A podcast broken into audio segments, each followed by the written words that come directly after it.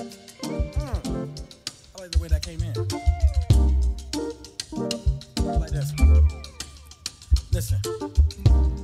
Got some trouble that these drugs can't fix. We might struggle because life's a bitch. Think you happy when your ass get rich. Blowing money cause the bag ain't shit.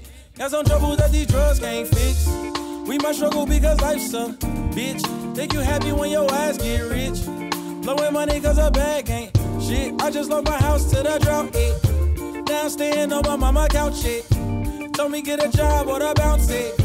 Never paid a bill, I cop an ounce, eh. I could spend a 20 on the dub, but I can't even spend it on some shit I really love. I need some TLC, but bitches treat me like a scrub. I gotta drive my mama car to pull up to the club. Ain't nothing left to do, but now a nigga gotta hustle. I got it out the money, then I did it out the muscle. When Maneuver through the game, I put my niggas in the huddle. Now we all just running around and fitting pieces to the puzzle. My nigga, hey. Got some trouble that these drugs can't fix. We might struggle because life's a bitch. Think you happy when your ass get rich.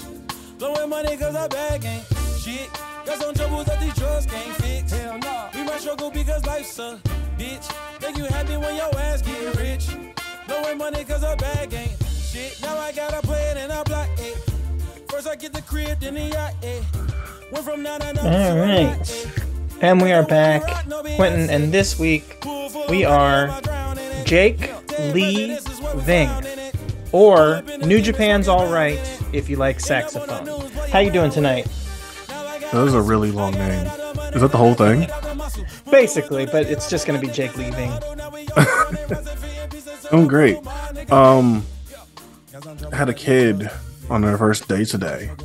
Uh, that was good, and then end of the day, decide that they just didn't care about getting on their bus and decided to uh, curse out the entire staff and some other children. Oh, fantastic. And uh, I guess someone who does the same position I do wasn't really re- reading the vibe. And then Yes. he saw him. I was like, all right, hey, man. Like, tried to fist bump him. And he was like, he's like, fuck out my face, bitch. And just All right. walked off. And I was like, like, uh, like, yeah, like I, like I wish I could have stopped it from happening, but it seemed like he didn't know that, that was the vibe that was going on. Yeah. And I was like, yeah. But uh nah, other than that, I'm fine. I'm The fine. vibes, sh- the vibes shift quickly when you're that age. You have to, uh, you have to understand. You know. Um, I was gonna say I don't know if we've recorded since you got the new job, but actually we have. Because then I yeah, remembered that I had to edit something one time, so I was like, oh yes, I remember that now. Um, but uh, so tons of news. Obviously, I mentioned that before we even started recording. Um, did you see Mandy Rose's bush? Uh, I mean, obviously she doesn't actually have a bush. Um, no, but uh, did you see that story? Wait, no, I guess yeah, I guess she has OnlyFans or something. I don't know. Like, Uh, I guess it's. I was gonna make a joke. I was gonna say I don't think it's right to you know just because she's a, a member of the Bubba Army, but it's something called Brand Army. I guess it's like an OnlyFans type website.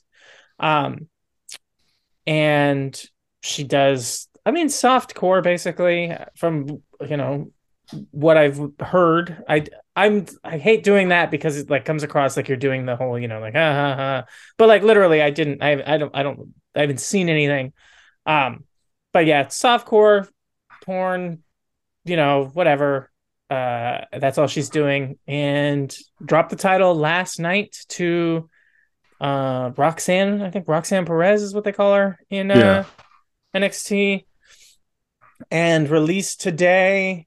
There's a lot of stuff swirling around. There's innuendo, and there's people who are reporting directly that this is a basically Daniel Bryan esque situation. If you recall, when he got arrested for choking Justin Roberts with a tie, who turned out that, as with everything, Daniel Bryan was right with that. Um, he deserved it. Um, that uh, that like a, a sponsor is upset and plan to quietly bring you back down the line, uh, hopefully with no issues. Uh, all the way to also like uh, contentious she was pushing buttons and intentionally pushing the limit because she basically wanted to get let go at this point because you know she's just annoyed with them basically asking for anything or giving her any problems with it because WWE, I think, is still kind of going back on their idea that they want uh, to have control of people's outside stuff like this third party licensing and things like that. So yeah, she is gone for OnlyFans, basically.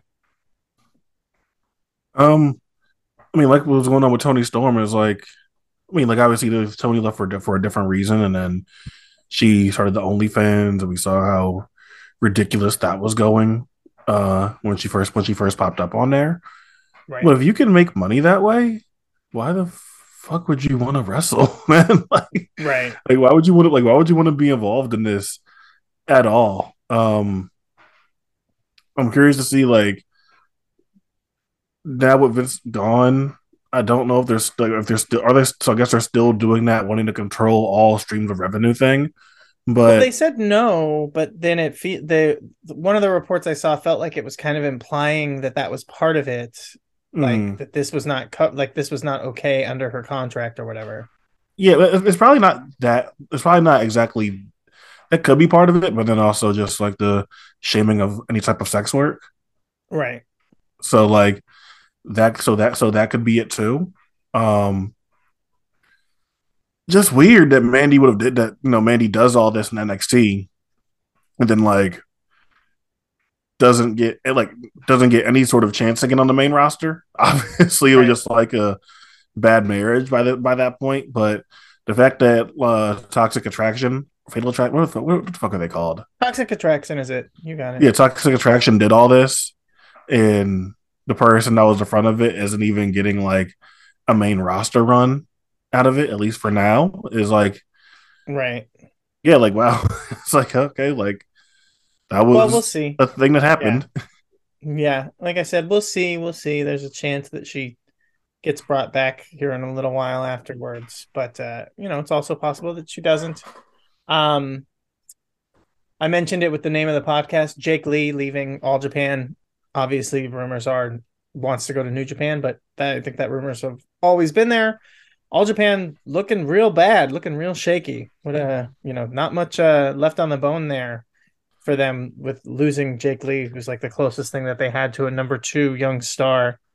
Uh, yeah, not a not a great look there. Um, uh, no, we're it's getting bad. We're getting back to like bad points again. Uh, yeah. Now it's uh like it's not like cratering yet. I don't think, but now, but now at this point, I don't know if Jake Lee maybe would want like wants to do like a freelance thing with all with all Japan, or this will mm-hmm. be like a full stop, like leaving like leaving the company and going right. somewhere and going somewhere else full time deal. But yeah, at, the, at this point, man, like it's it's bad, and I like I hate seeing any company like this, but it's just even more disappointing you when you remember the upswing that all Japan was on in that like 2016 2018 time frame right. And now the like just they just haven't been able to string anything else together other than Kento being a hit and trying with Naoya and trying with Jake Lee and trying with these other guys and yeah but it's just it's just sad because you can only you can only run Kento versus Suwama so many times like yeah Yes, I mean Suwama has is not really having the box office appeal that he even he had, which was not great up until recently. From what I've heard, stuff is going even worse with him on top. So, you know, it is what it is. Uh, rumor that Vince McMahon thinks he shouldn't have stepped down and shouldn't have retired. Says that he wants back in. Not surprising, right? I mean, of course he wants back in. Like that's not the shock. I guess the shock is the idea that he would go back. I think super unlikely. Um, and I think the biggest, I mean, the biggest thing you look at is at his age, what's the point of him going back to then just leave again when he either dies or has to retire again? There's no, there has to be no way they would let him. There has to be no way they would let him back though. I mean, he's got voting control, right? So there is like theoretically a way that he could force himself his way back in, but it would be very difficult and it would probably start to cause a lot of issues with sponsors and media partners and yeah, like they're like yeah, there's just there's just no way I could even see that happening. Like I don't I don't, I don't know. Yeah, Maybe I'm giving them too much But It's just it's just like insane to even think about that being a possibility. But this is Vince, and you know, this like this is like, this isn't surprising. This is like right. trying to get Tom Brady to stay retired. yeah, exactly. Like this is it's, it, there's, there's like the exact same way of thinking. So that's that's not that's not that's not a shock at all. I just I just can't see a world where the people that are in charge now let that happen.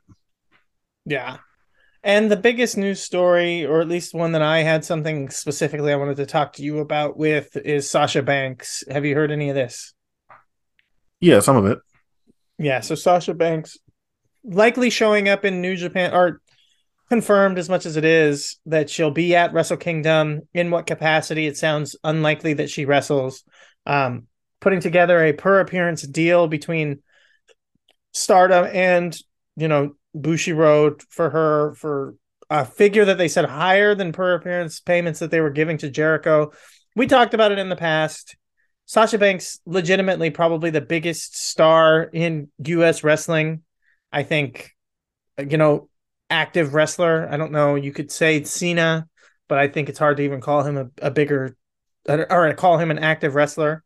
Um, Roman, I just really don't think that he truly is. Um, he's been proven not to be a difference maker, not to be a needle mover, and you know, not to really have much purses outside of the world of wrestling. Within wrestling, he's a big star, but he has none of the crossover appeal that Sasha has. Um, and like I said, big difference maker, obviously worth it to them. Possibility that she shows up in somewhere like AEW. And here's the thing that crossed my mind, and I think the comparison, while it's not the best just because of who the person is as a, a, human being outside of the context of wrestling but i think is a good maybe comparison for just the situation could sasha leaving wwe and the reason why i say i wanted to talk to you about it be similar to hulk hogan going to wcw um in that this huge star who has a younger fan base. And the reason why I, I say I want to talk to you about it is specifically because I know your younger sisters like Sasha and they weren't necessarily even wrestling fans. Um, those kind of fans who are younger, who are growing up now and will follow Sasha or follow Hulk Hogan to a new company and a different kind of wrestling and see something different. Could Sasha have that same kind of influence where because younger fans who are growing up go with her to this new thing and see Japanese wrestling, see Joshi wrestling, see what AEW is all about as like a different kind of wrestling, and see just the concept of professional wrestling. It's like for Hogan, it was like Hogan turning heel. It was these younger fans. This they grew up with Hulk, and then now they're older. They're like, eh, I'm kind of bored of this, the whole Hulkamania thing from when I was a kid. Then he turns heel. Oh my god, it's shocking. It's something new. But with Sasha, it's these younger fans. They've only seen her in WWE. Maybe they're not even wrestling fans. And then they find out about, oh, there's this. I'm getting older and I'm interested in what is she doing? Oh, there's wrestling in Japan. Oh, there's women who do this insane shit in Japan. And like how big stardom could get from something like that. Uh, that's interesting. Um, I will say uh, I think that context for a lot of things is really important. So, for as big of a star as, say, Jon Moxley is right now, and the fan base that he's always held, him going to AEW when he did, being cooled off and at, at the point and at the point of the career that he at the point of his career that he was at, uh, versus where Sasha is, are like actually two different, two completely different worlds. And back when the Sasha and Bailey stuff was first happening a couple years ago, I, I think we I think we were saying too that like that would be the biggest possible move that AEW could have. That it would be bigger than Moxley, maybe not be bigger than Punk, but or say Danielson, but that was that's the kind of star level we're talking about with Sasha Banks here, where you could say it's Punk, Danielson, and Sasha for like the biggest like talent acquisitions that you could get for the company. So I definitely can see that for a, for a few different reasons. why it would be like a big boon for AEW. I think especially for Stardom too, because AEW, uh, even with the improvements the division has been making, we're still talking about uh, we're still talking about a, div- a division that Sasha, despite how much she raises the talent around her, that's still not a ton to work with yet, as opposed to her going out there and trying to hang with Kairi and uh and and Sa- and Saya and Tam and Syuri and Giulia and Azumi and everybody like she would bring so much attention to that just from a wrestling standpoint. I think she would fit right in personality wise. Uh at least like in terms of like her in-ring charisma and things like that. And I, I, I think I'm I think I'm inclined to agree. I feel like it's because like we like Hogan is Hogan and he's revered the way that he's revered for his for uh, his popularity within wrestling, what he did for it. But this would be the closest chance we get to that because like AEW wasn't going to get a Randy Orton, they weren't going to get a John Cena. They were in talks with Edge, but Edge isn't that type of name. They got CM Punk and Danielson, but CM Punk is a CM Punk was a different story, and Danielson.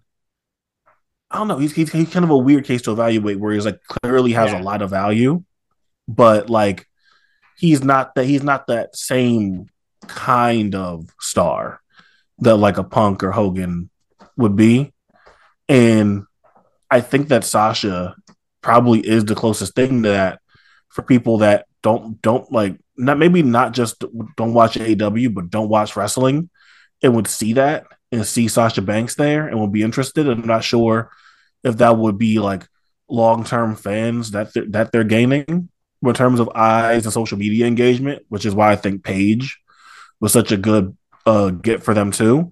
Just in terms of social media engagement, look at like their followings they have on Twitter and Instagram. Those are like real life celebrities and just from that standpoint, they're valuable to have. So I, th- I think that's a fair point. Yeah, I think again the Punk Danielson comparison. I think what it really comes down to, especially with Danielson, is like they are. He already has that connection to the outside world, to the history of pro wrestling, to having gone through Japan, having done all of this stuff. And that's not to say that Sasha doesn't either, but Sasha's fan base, a lot of Sasha's fan base have grown up with Sasha as kind of their touchstone for pro wrestling. Punk and Danielson, it's like a a big major a lot of their fan base are familiar with them from the indies. A big part of their fan base are like, yes, like, oh, these are guys from outside that did good in WWE and may or they may or may not know them. They may or may not have even seen them outside of WWE, but they know that that's part of their history. But with Sasha, a lot of her fans are like, you know, like I said, younger, especially younger girls that were like, they've only ever really known like wrestling as Sasha Banks and WWE, and that's it. And then, yeah, her, I think that those fans will follow her because they're so committed to her as this one thing and it's like oh she's doing something different. Let's go check that out. As opposed to yeah like punk danielson it's like going back. Punk coming back is kind of different obviously because of him being gone for so long. But danielson it was like oh you know we all kind of knew everyone knew that if danielson left wwe he would just be right back to wrestling right? Yeah, just be like doing it, it somewhere else. Yeah, yeah and like and he was like you could say he was different, but literally he just went over there and started having big matches again, like he was already doing. Like it was exactly. like a, it was the most seamless transition that like we could have possibly gotten. right, and it's like everyone saw that coming, but it's like I think that there's a lot of Sasha fans that it's like they may not even know of the concept of like Joshi wrestling. You know, I mean, they may have heard of some of it, and I know the internet makes the world smaller, so more and more people know, but if you're a young kid and you grew up on Sasha, Sasha Banks, and maybe you saw her in NXT and then followed her to the main roster, and that's it. You just kind of, oh yeah, I like this wrestler. You may not know about Joshi, and then you see Sasha show up in you know stardom, and that could open up like again like a whole new world of of wrestling to a whole new section of fans. So. I definitely I, that crossed my mind, and as I said, I know your backstory with your sisters, and I kind of thought about that. I was like, yeah, like someone like just like your sisters, who maybe is a little bit more hardcore of a fan still of Sasha, but who grew up on the idea that like that was the first person that caught their attention and made them watch wrestling. And now they they're leaving WWE and showing up somewhere else. I think they're going to follow her. I think that she's got a lot of hardcore fans like that that are young kids who don't really know any wrestling but WWE and Sasha Banks. Mm. No, I, com- um, no I, I, I completely agree. I think that that's a very uh real possibility and why Sasha holds so much value. And I think when we talk about Sasha, we like forget how long she's been relevant and been a star. Like we like to talk about that era of NXT. The era of NXT, that 2015 when like obviously 2014 is when her rise starts, but that 2015 when she like is get is given the ball and that's Brooklyn and the Iron Woman match and the debut on the main roster and everything. Like that's 2015. That was seven years ago. Yeah. Seven and a half years ago, really. Yeah. Like it's been a long time. And Sasha is still really young. Sasha's still really young. like I'm not even is she is she even 30 yet? I don't I'm not even sure she is. Like if she is, she's like 31. Uh, like yeah, no, that's like that like that's how young Sasha is and what and how young Sasha was doing what she was doing. Oh, she turned 30 last January. She'll be Dude, 31 in a, in a, in a month.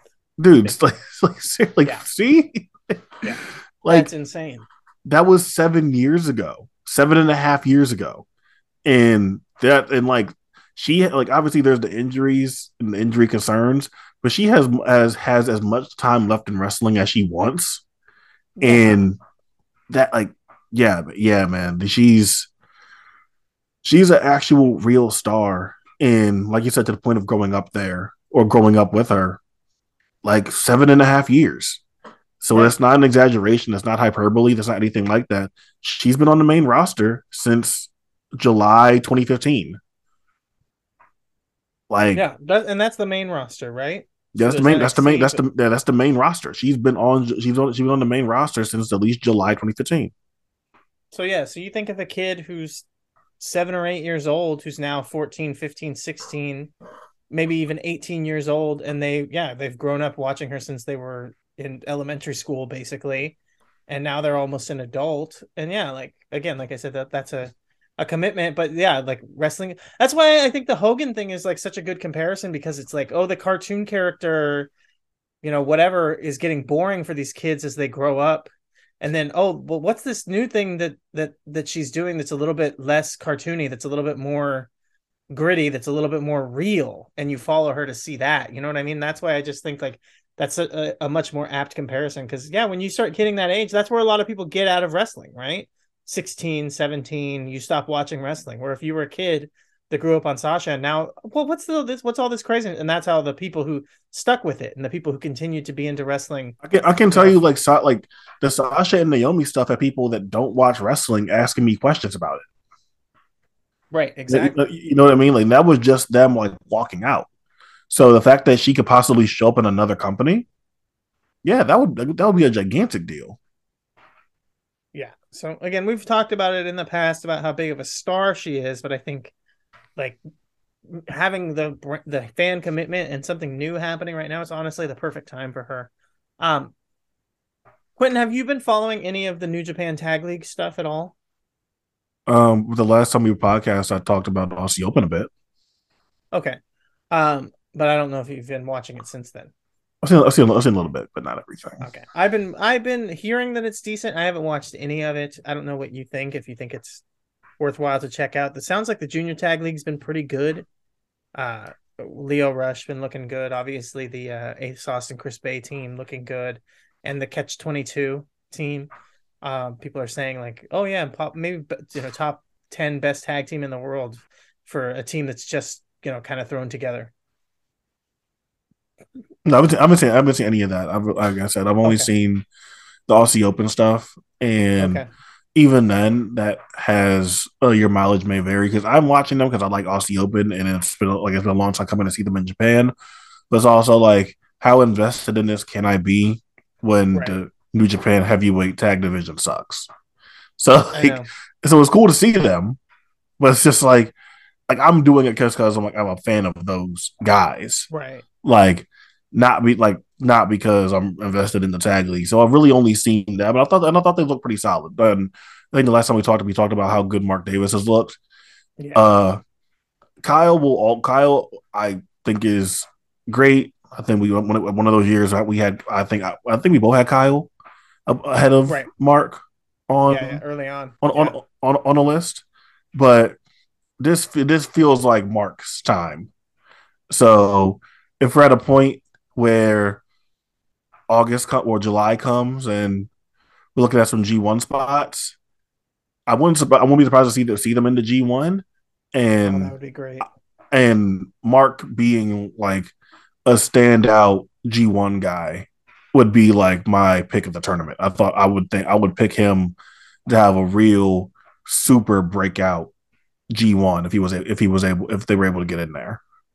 Yeah, and I think uh think it would be in some ways might be similar to the that year when Jeff Cobb had his first uh, run in the in the the G one where he really stood out in a unique way because of his size and the way that he wrestled. So I wouldn't be surprised, like you said, from seeing something like that. Um, something like that happen. And an interesting thing would be um, Kyle and Mark actually, for once, having like a team from the same stable being on the same block because they haven't wrestled each other singles in like since like 2017. So yeah. seeing them have a singles match for the first time in five, six years would be pretty cool. Um, so I would not complain about that actually if we got something like that because that was what started this tag team that ended up kind of having this insane breakout to where yeah, like you talked about, like they're kind of the hottest thing going in the tag division for New Japan right now.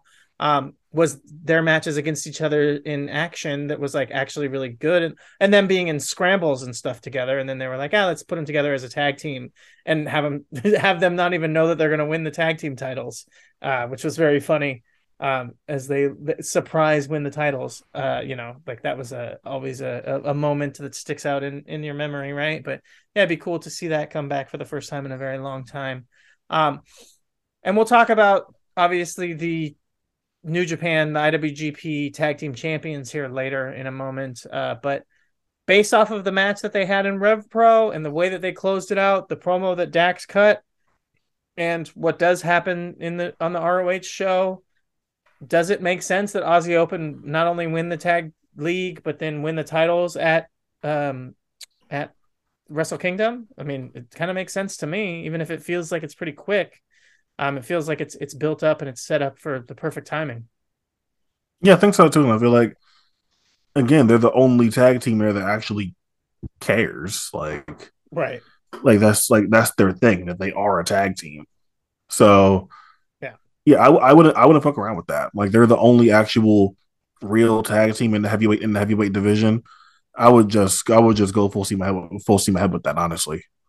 Yeah, and as you said, it's it honestly, even though it feels like maybe you could say it's rushed, like I said, it's been built up, and as you said, it's been years in the making. It's been, you know, th- this has been the plan clearly where it was going for a long time, and unfortunately got derailed because of the pandemic. So and really, and, and, and Mark and Mark getting hurt too. Like Mark got hurt, Mark got hurt, and then the pandemic happened. It's like, yeah. yes, like this is exactly. literally three. This is like literally three years we've been waiting for this. Right. So it's kind of like it's not it. It might feel like it's coming fast, but it's really just making up for the lost time because this is where they would have been anyways. Because if they had come in three years ago, I'm sure that they would have already won the tag team titles by now. So it's just like fuck it, get to it now. If they would have came in three years ago, then they probably would have like actually had to work their way up a bit. But like, right. After three years, of course, like they're again on the short list of the conversation for the best tag teams in the world. They've been on that short list for three or four years. Who, who like depending on who, who, you're asking, five. Like, yeah, like this, like, but like this, what they what they've been on that list this whole time. So, I mean, I've yeah. So so so that's why it's like you're gonna have one of the best tag teams in the world come in and not push them immediately? No, yeah, if this was three years ago, then maybe I'd understand that.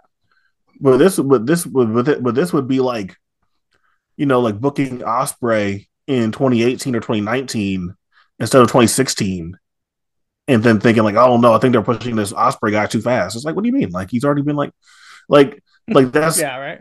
Like no, like Aussie Open's already been there, done that.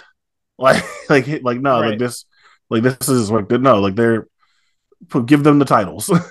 They're already proven. There's no yeah. There's nothing left less left that needs to be proved. All that and yeah, it's. I mean, obviously, I'm like I want to like go down the trip down memory lane and nostalgic and talk about it, but people can go look it up on the you know PTBN or PWO podcast network. Go listen to the Pod Blast from me and you. I think when we used to be the Dead, uh, and the amount of times that we reviewed shows with Aussie Open on in action and Fight Club Pro shows and stuff. And yeah, like you said, five years ago, people could have them as the tag team of the year. I'd say yeah, like the second that they got thrown together, even that first match, like I said, they win the tag team titles as a surprise and hit the ground running from there at learning on the job becoming a tag team.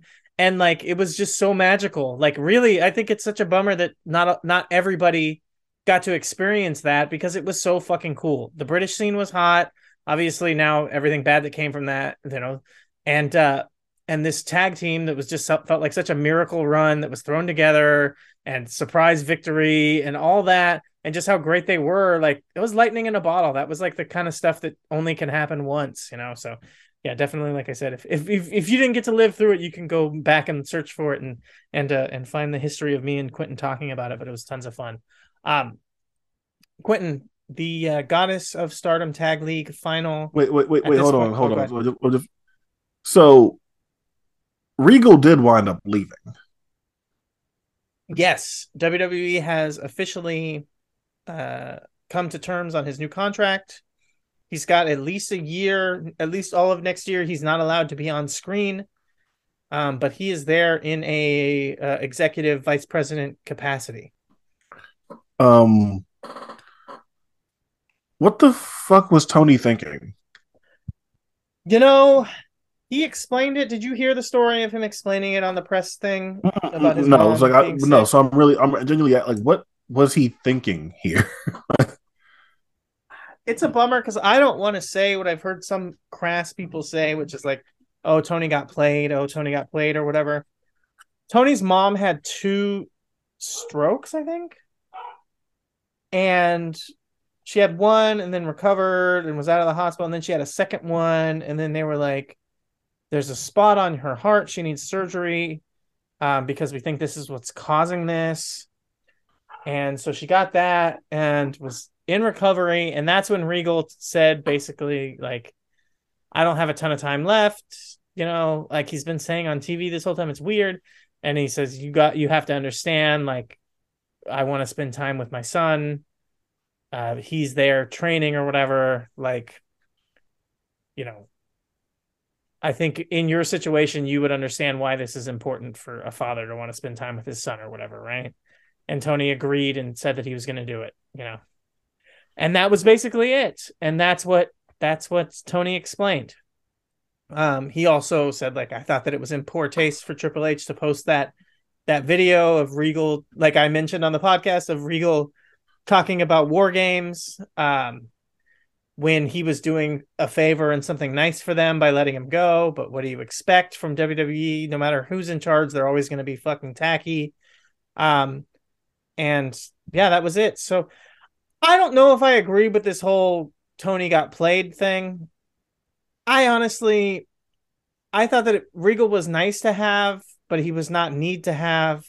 Well, And I don't well, necessarily know how helpful he would be if he was if you were keeping him there against his will. Bro. Well, my thing is, it's not the fact of Regal leaving; it's the fact that he was involved in what's going to be one of the biggest angles of the year, and then left. Like Yeah. that. now I agree with that. Now that, like, that's why, like, was my concern and my issue with the whole thing is that, like, he was involved directly in a world title change on a pay per view. Like, Yeah. Yeah. Like, I agree what- a hundred percent with you on that. That like not only that and the way that he booked it and the way that he transferred the heat and the way that he continued to keep everything connected was not the best. So that's why, like, I don't know when everything started, when Regal decided that he didn't want to be there. and when these conversations took place. But I don't know. Even hearing that, I'm kind of like the way that you used Regal there. Even I don't know. Maybe Re, Re, like, like maybe at some point Regal gave like a genuine impression he wanted to be there and things like that. And uh even during the regime change, Regal still made it seem like he wanted to be there. But hindsight's twenty twenty. I just feel like I would have hesitated giving the guy that's Triple H's like longest standing friend in wrestling. I know. Like that that important of a role on my product. As a manager, an occasional commentator, yeah, you're great. Uh, you know, carrying segment, you know, doing the occasional promo segment, okay, awesome. Like you're still a valuable talker. I just don't know if I would have felt comfortable doing that with a guy where yeah. his where his buddy uh of 30 of 30 years is now effectively in charge of the on-screen product again. I I again, hindsight 2020, I just feel like I wouldn't have done that. I know, I know, I know. The whole thing is just so it I don't even necessarily think it needs to be hindsight, but you do have to also keep in mind that yeah, like you said, the regime the regime change was not even just like regime regime ah regime regime. That's how you say it, right? That's the word. Yeah, regime. regime. Yeah. Um, change was also like that. Triple H was like on the DL list. He was like down for the count. Fucking, you know, hurt. Here's the thing and I'll just say this really quick. People say down bad in a in a context like this, and that is not what it means. And I fucking hate it, especially because it's older people that I hear say it that way. They'll say down bad to mean like down like down on points or like you know down bad is supposed to mean like sprung basically. So, anyways, um, but yeah, like Triple H looked like he was out for the count. He was not uh he was not going to recover and be involved in it ever again. So I I kind of understand it in that regard.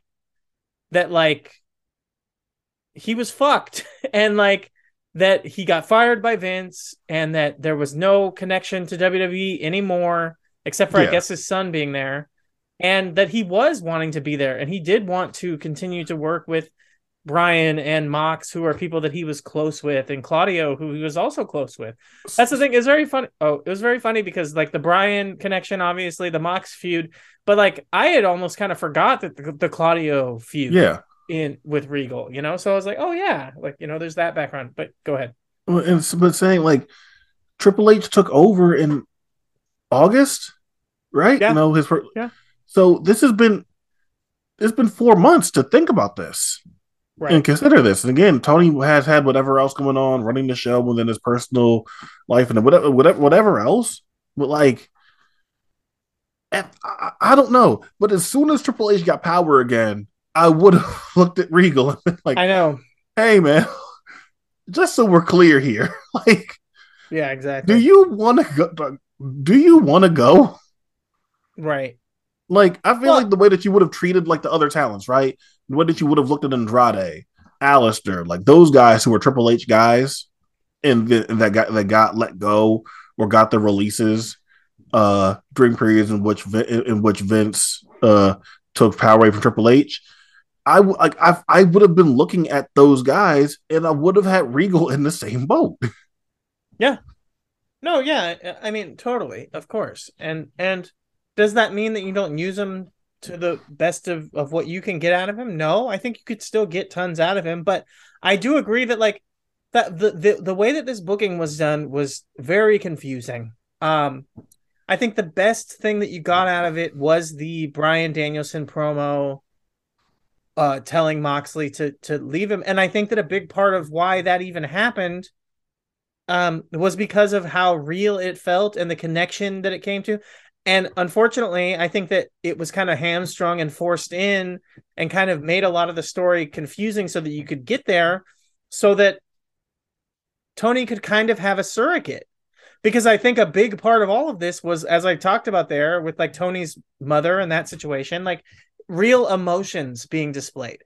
And so Danielson bringing up the real emotions of his history with his father and Regal and everything that was the story, and this is why Tony like th- this is the biggest problem with Tony Khan as a booker. Tony Khan is the king of headcanon.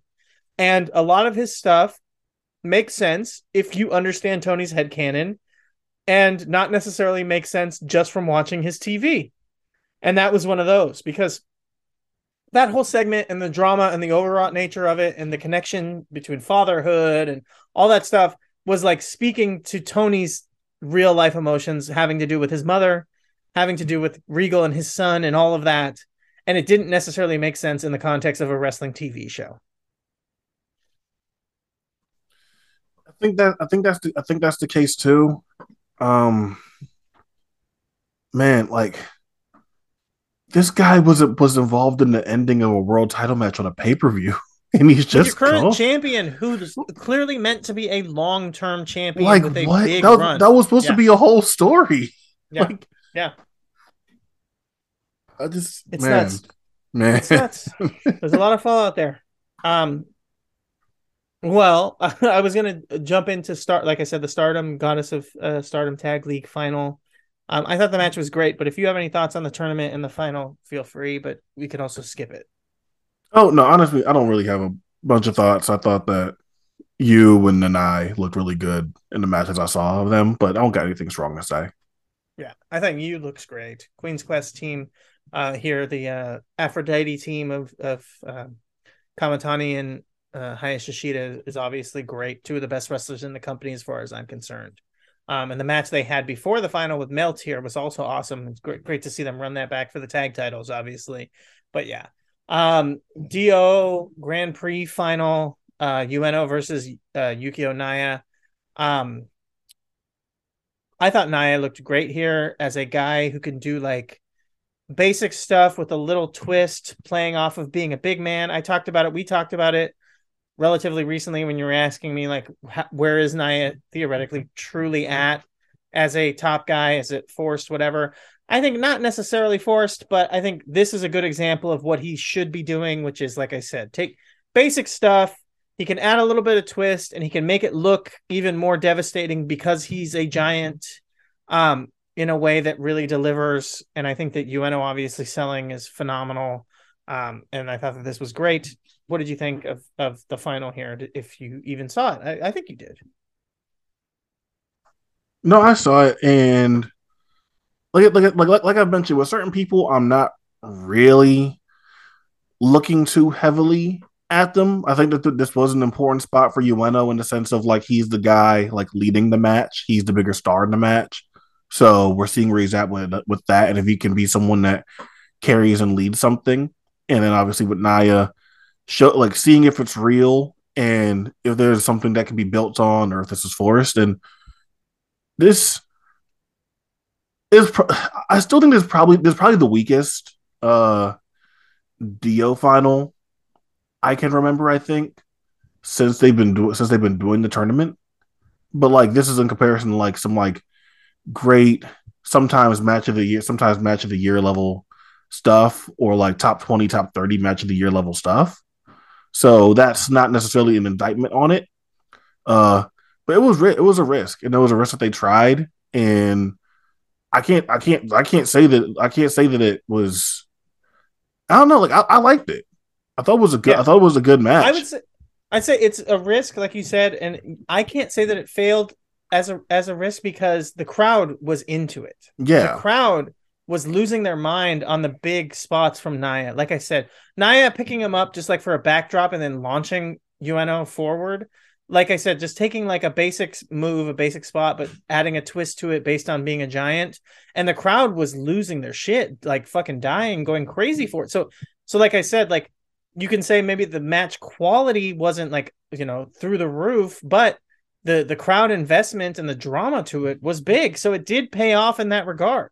And I think that you've got a guy in Naya who you can use in big spots like this, and you just have to give him some more credibility and continue to build him up. But you can have a a big time monster of the week type challenger um, that can basically be heated up at any time and be legit. And he's probably you know, better for that than a lot of guys that they've tried to have in that role in DDT in a long time. They have not had a guy like this, except for like you know, Hino, right? And Hino, is large but isn't doesn't have this same doesn't cut this same impressive um kind of you know size because he's not as tall. So you got someone who's like as thick as Hino, as big as Hino, but you know probably half a foot taller, and really can like deliver for you as a, a big giant like this. And Ueno, Ueno proves the point that I've talked about in the past with people like Okada, Tanahashi, and Harashima, who can take a big guy like this, a giant lug who's not who's limited and can deliver something great with his selling and make something special with the drama between that. And Ueno continues to show, you know, obviously uh the the the Naya versus uh Higuchi match showed this that Higuchi's got the same thing, but it's that it's that kind of level of that being like a really great baby face that only certain people have, and Ueno showed that he has it here by making something with a guy like that. Uh, sorry. no, no, you're no, you're good. Um, so how do you feel going into like the eventual title match? It's tough because Ueno feels like the kind of guy that they want to have the championship, but Higuchi, they felt like it felt like this entire time that like I've just been waiting for them to pull the rug out of Higuchi, but it feels like they continuously double down on actually, you know, following through with him being the guy. Um, mm. that I kind of feel like it would make perfect sense to just go to Ueno, but it also felt like it made like perfect sense that they were just going to do the same thing with Endo, and then they ended up not doing it. So I don't know. I think I'm excited for the match. It's really cool because it's a match that I actually don't know that I can predict who's going to win. And but I do think that I hope Higuchi keeps the title and continues on this reign because he's really, really brought back like stability to the title and and to the top of the card. Yeah, this is one of the, this is one of those that I really want to make sure I watch this live whenever it gets when whenever it's uh happening.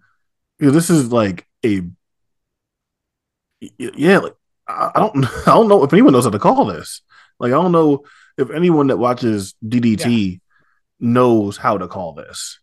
So it's this really is this, Yeah, so there's gonna be a one that we obviously we, are for sure we're to cover here, and like I don't know, man. Like this, that's I don't I don't get to watch a lot of wrestling live anymore, but that's going to be something where I'm making a point to watch that live because that's like a real, real big title match for me, being invested in seeing Ueno's rise, obviously being big Higuchi guys for as long as we've been, that that could be a really special moment. That could be like an amazing, spectacular match with all the stakes involved, and just like r- genuine investment in who's going to win in that.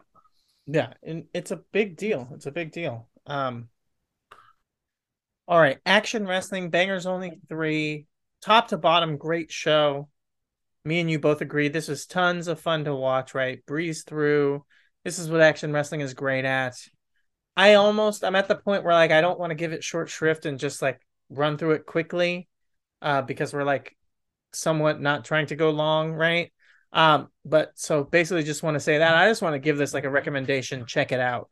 I can't even really like call out any matches to say like watch these particular matches. Like it's it's legitimately watch the whole show. Uh, I'm think? I'm pretty sure.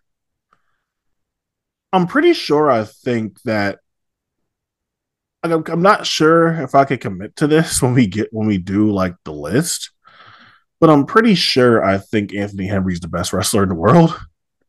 Yeah, yeah. And this I'm, match, I'm, this I'm, show, I'm, yeah. I'm like I'm pretty sure I think he is. I'm just not sure how much I can commit to it. But like, dude, I, man, he, I know he's he's special, man. Amazing. He's he's a uh, dude for as for it to like wrestle as long as he's been wrestling.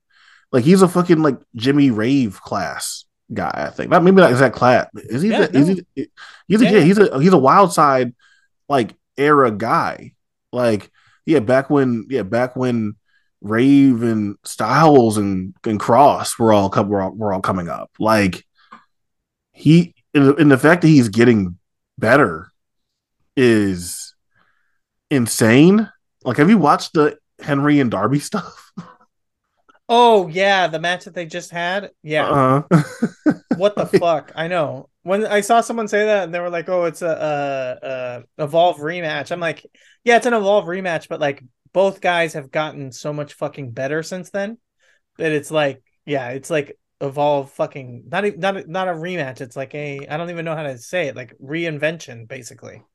Yeah. Uh, yeah, but uh, yeah, man, I'm not. I'm, I'm not sure he isn't the best wrestler in the world.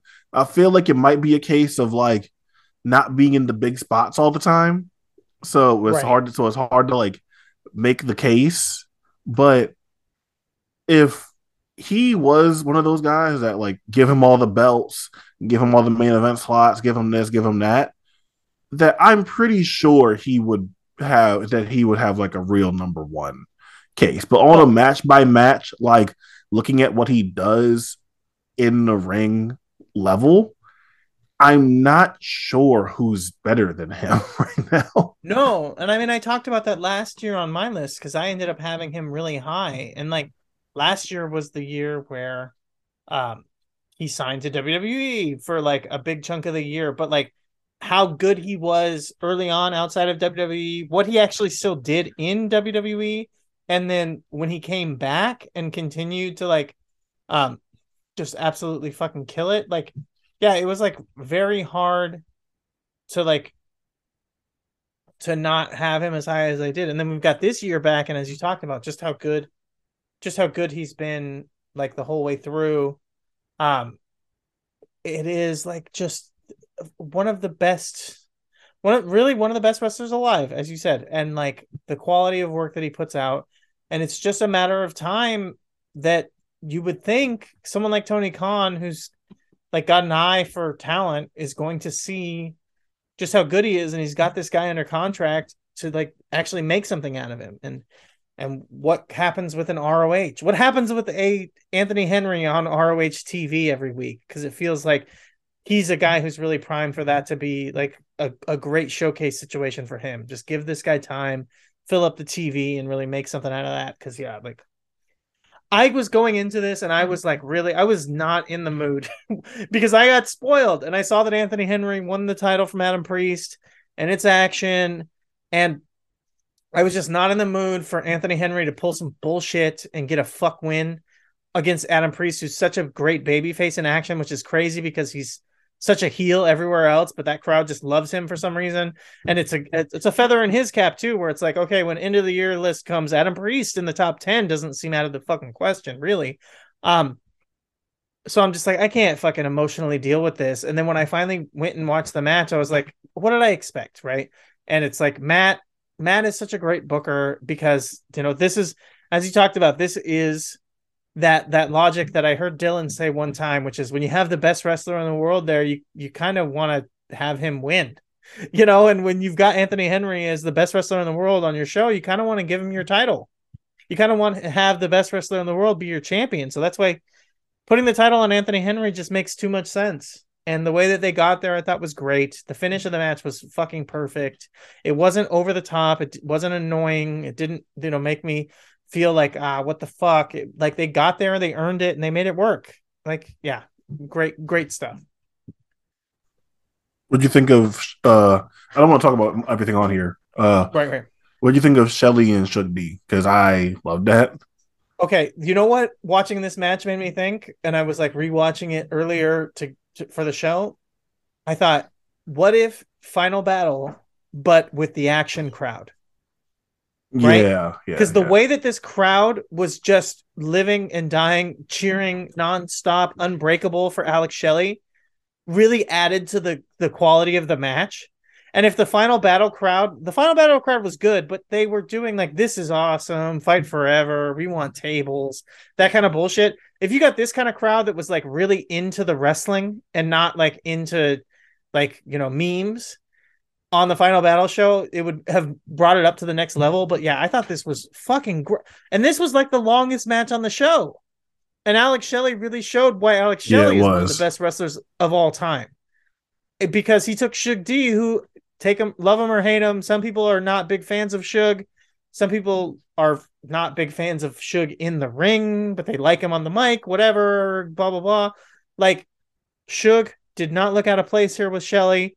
Shelley really worked to make the Shug feel like he was just as good as him and that they were equals and this was something. And Shelley mm-hmm. overcoming. And like I said, the crowd being 100% behind Shelley and the way that they like the the energy that they gave was infectious and made this this match like insanely amazing, like insanely easy to watch, and just like such a fucking hoot because of the crowd being so into it and because of Shelley being so great at making Shug feel like he's on his level. What did you think? Uh, same thing there. Uh, yeah, I swear, every time I watch Shelley, I just I know Simon, Simon. I know Simon says this, and like he's being serious. And then part of me feels like Simon was like it will say it to like get under somebody's skin, but like Alex Shelley is like my Bobby Eaton. The way that people yes talk yes. about Bobby Eaton and like I love him. I think he's awesome. I just don't love him the way that like the biggest Bobby Eaton people love him. Like that's me with Shelley as to where like every single thing he does, everything about him, I just fucking adore it.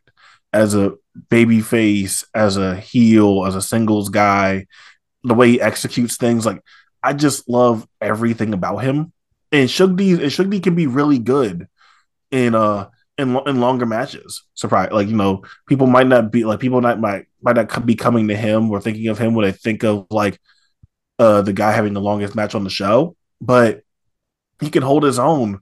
With that being said, like we've seen Alex Shelley just do a bunch of different things over the last few years and switch it up depending on the on the situation and what's going on. We saw him versus Henry. We saw what he did versus AC Mack, and then him going full on babyface here versus Shug. Like he's just he's just incredible, man. And yeah, if there were like if this um, if, if if Final Battle had a better crowd. Like, I'm not sure we're taking it to like show of the year status or anything because I still think that there was something that just wasn't that good. But sure. like, just Alex Shelley's just a master of crowd engagement and crowd participate in crowd and crowd participation and crowd heat and and, and and going both ways as a baby face and a heel and yeah man like i know we got some time but if yeah. he keeps sitting there and going out there and having great matches and looking like he's so totally healthy and not doing anything that is like really putting him in immediate danger with his body, there's no reason that he can't keep being great for the next couple of years, maybe even three or four.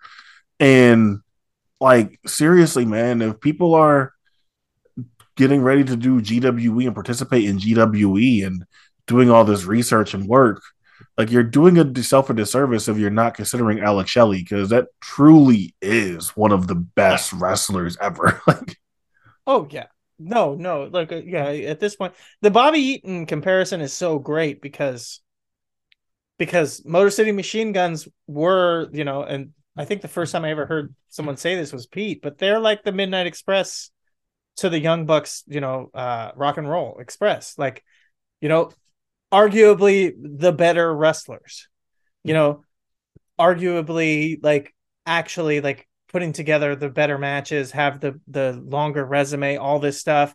Just don't have the flash, but that's the fucking point because you want the baby faces to be like the stars of the whole thing.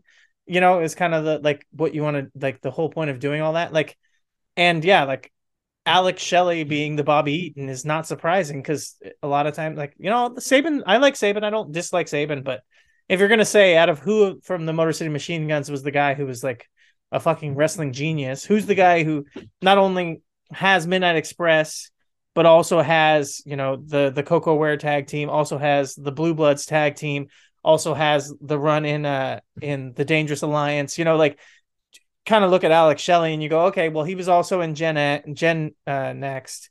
He was also in uh, Time Splitters. You know, like he's got more to it than just the Midnight Express. Um, so yeah, it's it's Alex Shelley's definitely the Bobby Eaton of the team, and and he's honestly the Bobby Eaton of of kind of the 2000s or whatever. And it's uh, it's honestly a, a, super apt comparison. Um, yeah, I think yeah, I think that yeah, like Simon like Simon nailed that perfectly when he said that, and that's to be dr- uh, uh, like a like a drum I'm beating. You know, I have the guys I feel like I'm going to be fighting for as we get closer to GWE, and Alex Shelley is one where it's like, if you're not considering Alex Shelley, that means either you haven't really seen him, or that means you're like really, really underappreciating him. Right. Like, because uh, there's no way you could watch that guy, realize how good he's been, and then you're telling me that like he just doesn't warrant any actual consideration. No, it's it's that thing. It's like it's that bias, the modern bias, it's the reverse modern bias, right? It's saying, "Oh, wrestling's just not as good anymore." A lot of people who are going to say stuff like that, and it's like, okay, you're just not. Again, like you said, you're just not paying attention because there there's still people who stand out and they're just as good as ever, and Alex Shelley's one of them. Um, go ahead. No, just saying, like, yeah, like a like a guy when I was going back and watch IWA Mid South stuff, like, and like, dude, like, l- like legitimate Oh best God, yeah. rookie, like, like legitimate best rookie, like, and, like, and like, he might not be number one, but if you tried to tell me that he was number two or number three, I feel like I'm like he, like he that he would have a case, like Right. he's that good. Yeah, yeah. and then like he stayed that good and then and got better like no he's he's incredible man Yeah. No, he uh he is fantastic. Um something just crossed my mind because you're talking about amazing rookies. I think I thought of uh uh what's his name? Kurt Angle. Someone who a lot of people give credit for for being great angle great rookies. Um on I I don't know, I just heard like reports and stuff. I guess like on Raw, Gable Steveson is like being aligned with um Kurt Angle. You know, and it's like, oh, okay, American or Olympic gold medalist, whatever that makes sense. Um, and then on NXT, his brother Damon Kemp, because I watched some of the deadline because I heard people talking about everything. They showed Damon Kemp getting aligned with Drew Gulak around the same time, and I was kind of like, it's just so perfect, you know, because from everything I've heard, because I'm not paying attention to it, um, Damon Kemp is a better wrestler than Gable Steveson, like pro wrestler. And Drew Gulak is a better wrestler than Kurt Angle. So it makes sense that the guys who get less uh less attention and less people paying like less fanfare, not as big as superstars are together, and then the bigger like stars but not as good pro wrestlers are together. Um anyways, that, that is, Moving on. that is- that is interesting um you guess we have final battle left to talk about yes. um okay can i get the obvious thing out the way first sure. um yeah the the, the briscoes and ftr is definitely the year. like like the fact that this like like i feel like this is the best one Yeah. but the fact that you could say that this isn't the best one It's fair. It's Uh, fair. like it, but I would say like that's a testament to the three matches that these teams had this year. Like it's like Right.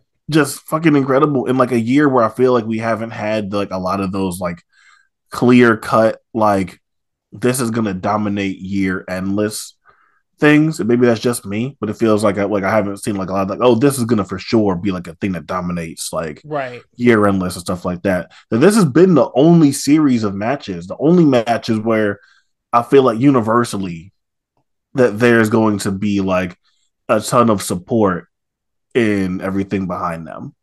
Uh this was perfect this was perfectly done, perfectly well booked territory tribute stuff and like just supremely well handled all across the board.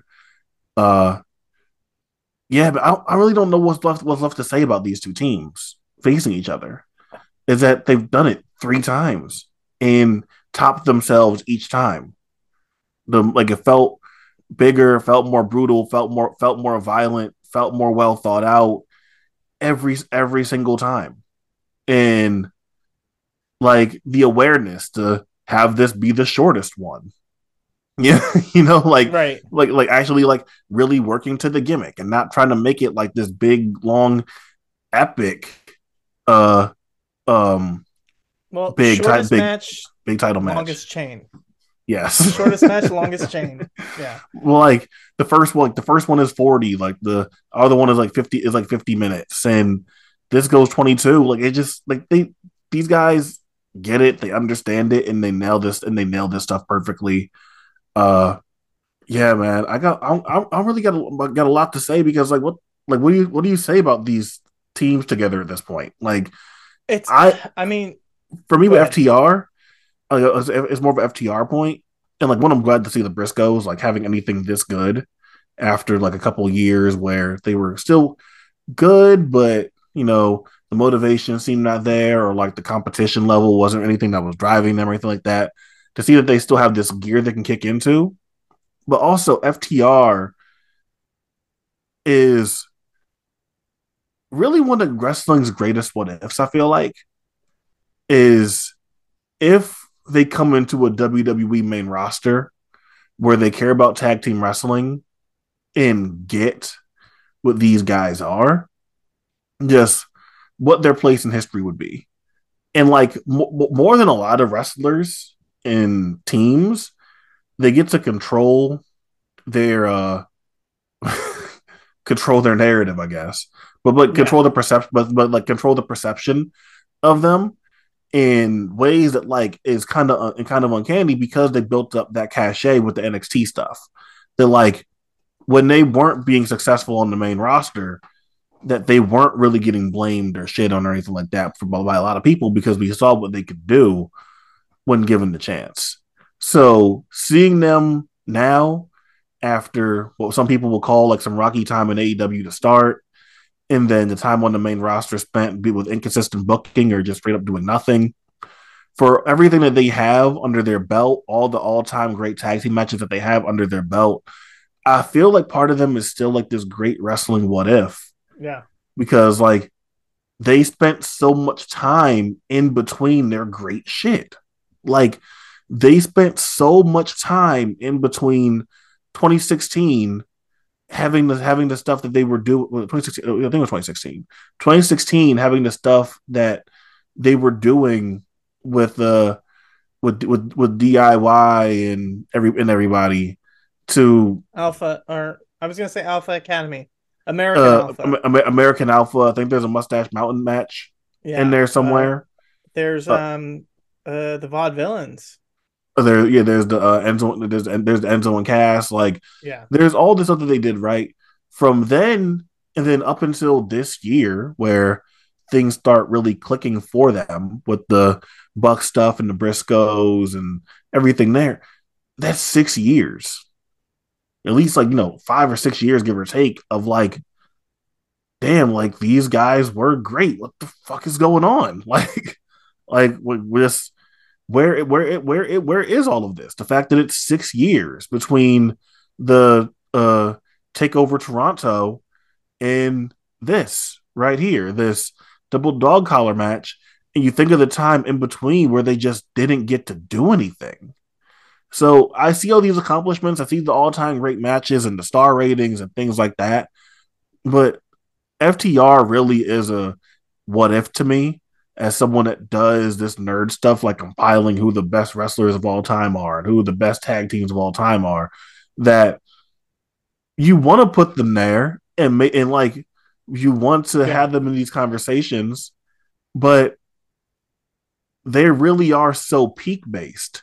And we'll see maybe as like how much time they have left in their careers, how long they keep wrestling and all that type of stuff. But like as far as now, they're still so peak based but you want to put them in those conversations because like their best stuff is some of the best acting wrestling ever. And it's it's so weird because so much of their career mirrors and happens at the same time concurrently with the Young Bucks and the Young Bucks becoming like what they do what they do as like becoming like a, a main event tag team, right?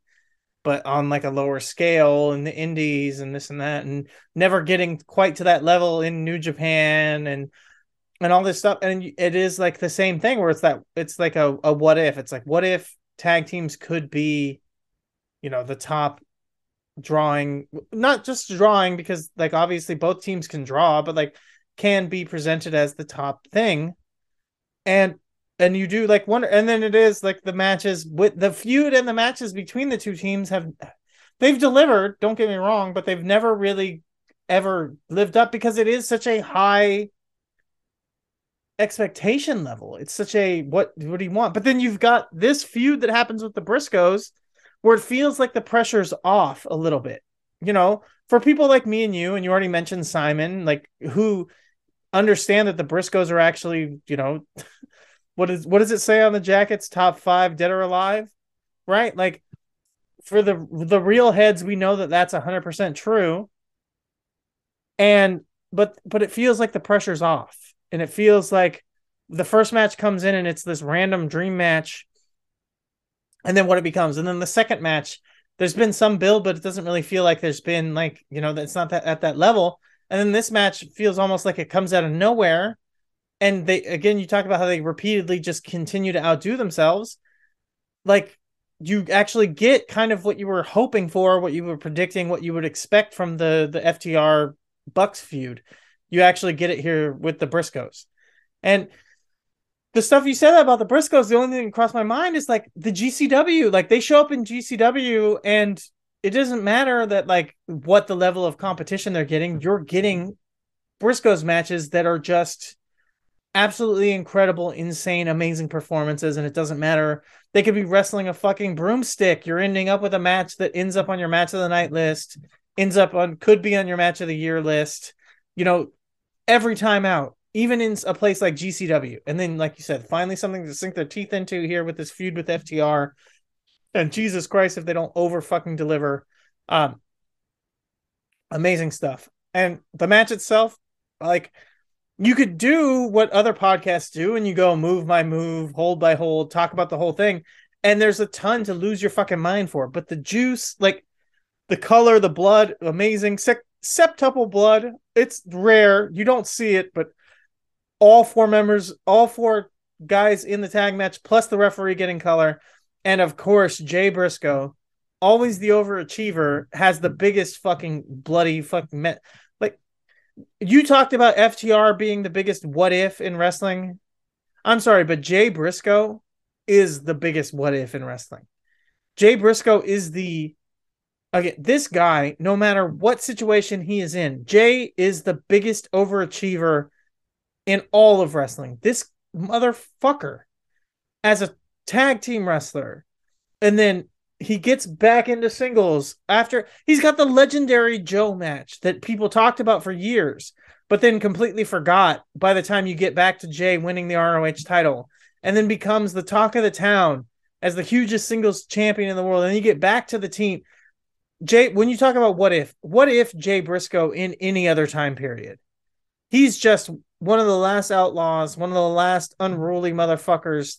You know, these guys obviously, the Briscoes have always put a ton of respect on Terry Funk's name, but when you talk about just territory, the kind of wrestlers who belonged on the territories, the kind of wrestlers who belonged in an outlaw when wrestling was for outlaws, when wrestling was not squeaky clean.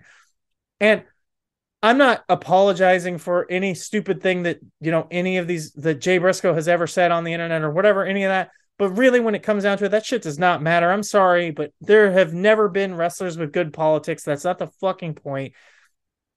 Jay Briscoe at any time other than now, at any other situation, like one of the just biggest stars in the history of the fucking business. This guy is absolutely amazing. If Jay Briscoe, like you talking about, had the right opponents in the right situations, if all this stuff, again, this is this is the match. The what if, the question, what if? This is what this match circles around. This is what this match answers. The question is, what if, right? What if this great tag team actually had great opponents, actually got treated like the main event? People were actually invested in what they had to do. Jay Briscoe, what if all the other shit didn't matter? What if all that truly mattered was how good you are in the ring? What if being one of the best promos in the past 20 years was actually appreciated? What if? And the answer to the question is what if all that? What if is this match? This match is what if because this is the match of the year. I'm sorry, I've been talking about it all year. Biff and Mox could not get it out of my head. This match completely overshadows that match over the top to where it's almost not fair to like compare them. This is what if. What if is this match right here. So that's the that's the last thing I have to say. Um I do have to go here. I do have to go here in a bit. So uh Perfect. And so and so any other like we'll just, we'll just go through real quick. Um, Athena is a Athena has been really building herself well, building herself up well on the on the smaller on the smaller AEW shows, and I feel like she's a good choice here to put the belt to put the belt on. I'm excited to see. I'm excited yeah. to see that. Uh, Yuden Garcia, another chapter, another chapter there in that, and it was a re- I it was really. it. I, I thought I I, thought it was re- match, I yeah. thought it was really good. I'm st- I'm still waiting to see them hit like their peak again on a bigger stage, whether it's like ROH or AEW. But like these matches with each other for the pure title, I'm still really enjoying. I'm just waiting for them to get like that big slot. Uh, Claudio and Jericho. I mean, could have been worse. I didn't hate it. Um, No, I liked it. I liked the finish a lot. I thought the match was good. You know, yeah. um, other than that, though, I I feel thought like Joe and Juice was good for what it was uh, on the spot on the card. Uh, um, oh, ahead. swerving, Swerve In Our Glory Okay. one last. I really no. wanted to get into that match. I actually really loved it. It sounds like you didn't really like it. No, which one? So, J- Joe and Juice. No, no, uh, Swerve and, and Shane Taylor Promotions. Oh no, I do really like the match, but obviously, like the, uh I guess like the tension and everything is like the bigger, you know. Yeah, yeah. There was a lot of drama, but I thought that they really executed and gave you enough without giving you everything and just continued to build up the drama. I thought that I honestly really liked it for that. It's like a kind of a blue balls match, but I thought they executed that really well because you didn't even you didn't even really get Shane versus Keith except for like a couple insane spots, like Keith Mhm. catching Shane out of midair, you know, like and a couple like forearm exchanges, but they still really kept that that matchup protected. No, yeah, they de- no, they definitely did. And I wouldn't be surprised if whenever we get the next a big ROH show, that that's uh that that's something we get built something we get build, building towards. But that's probably my second favorite match of the show. Uh, second, second second favorite match of the show. I thought it was really yeah, good. I yeah. liked I liked I liked it a little I liked it a little bit more than Uden Garcia. It was a fu- it was a fun show overall. Like we have to speed through it just because I got things I got to do. But this is a this is a really really fun show that that uh that's blown that's blown by, and I'm still really enjoying all the ROH pay per views since the uh Tony since the Tony Khan purchasing. I thought that they've been I thought that they've all been solid. I'm glad that we don't have to worry about Jericho as champ any longer. But I'm I'm I'm into all of this, and I'm excited to see all of this. We got Claudio, we got like our champions are Claudio, Joe, and the Briscoes, and obviously Yuta. But like, come on, like, Yeah. come like, come on, man, that's fucking awesome. like, yeah, it's great. It's great. The pre-show stuff was all really good too. I don't know if you watched any of it, but I would definitely recommend checking it out. Everything on the pre-show was good and quick. Um, yeah, but yeah, the ROH looks great here, and the people who are down on the idea of them being on the Honor Club, I don't know what the fuck you're talking about. Who cares? Like, really? Like, if you don't want to pay for it, don't steal it. Like, it's all online for free. It doesn't matter. And if you do want to pay for it, cool. It's it's ten dollars a month to watch a bunch of great wrestling. Um, you didn't mention it, but the first match on the show, the tag team match with AR Fox, Blake Christian versus uh, Ingobernables was I thought was a fucking great match. I enjoyed the finish. Everyone's saying that the finish seemed like a botch. I'm like, I'm sorry, no, I felt like the finish was intentional. That is Rush Dralistico shit. That is fucking uh what is it, Alvarez family? Like that is what they Alvarado, do. Alvarado family, yeah. Yeah, Alvarado family loves to do this kind of bullshit where like they lose but they kick out and you make it weird and then they get their heat back and attack everyone with chairs and do all this stuff. Like I don't, I, don't, I don't think there's I don't think there's Alvarado. I think there's Alvarado family. I think Alvarado family is La Mascara and oh, uh, yeah, uh, yeah.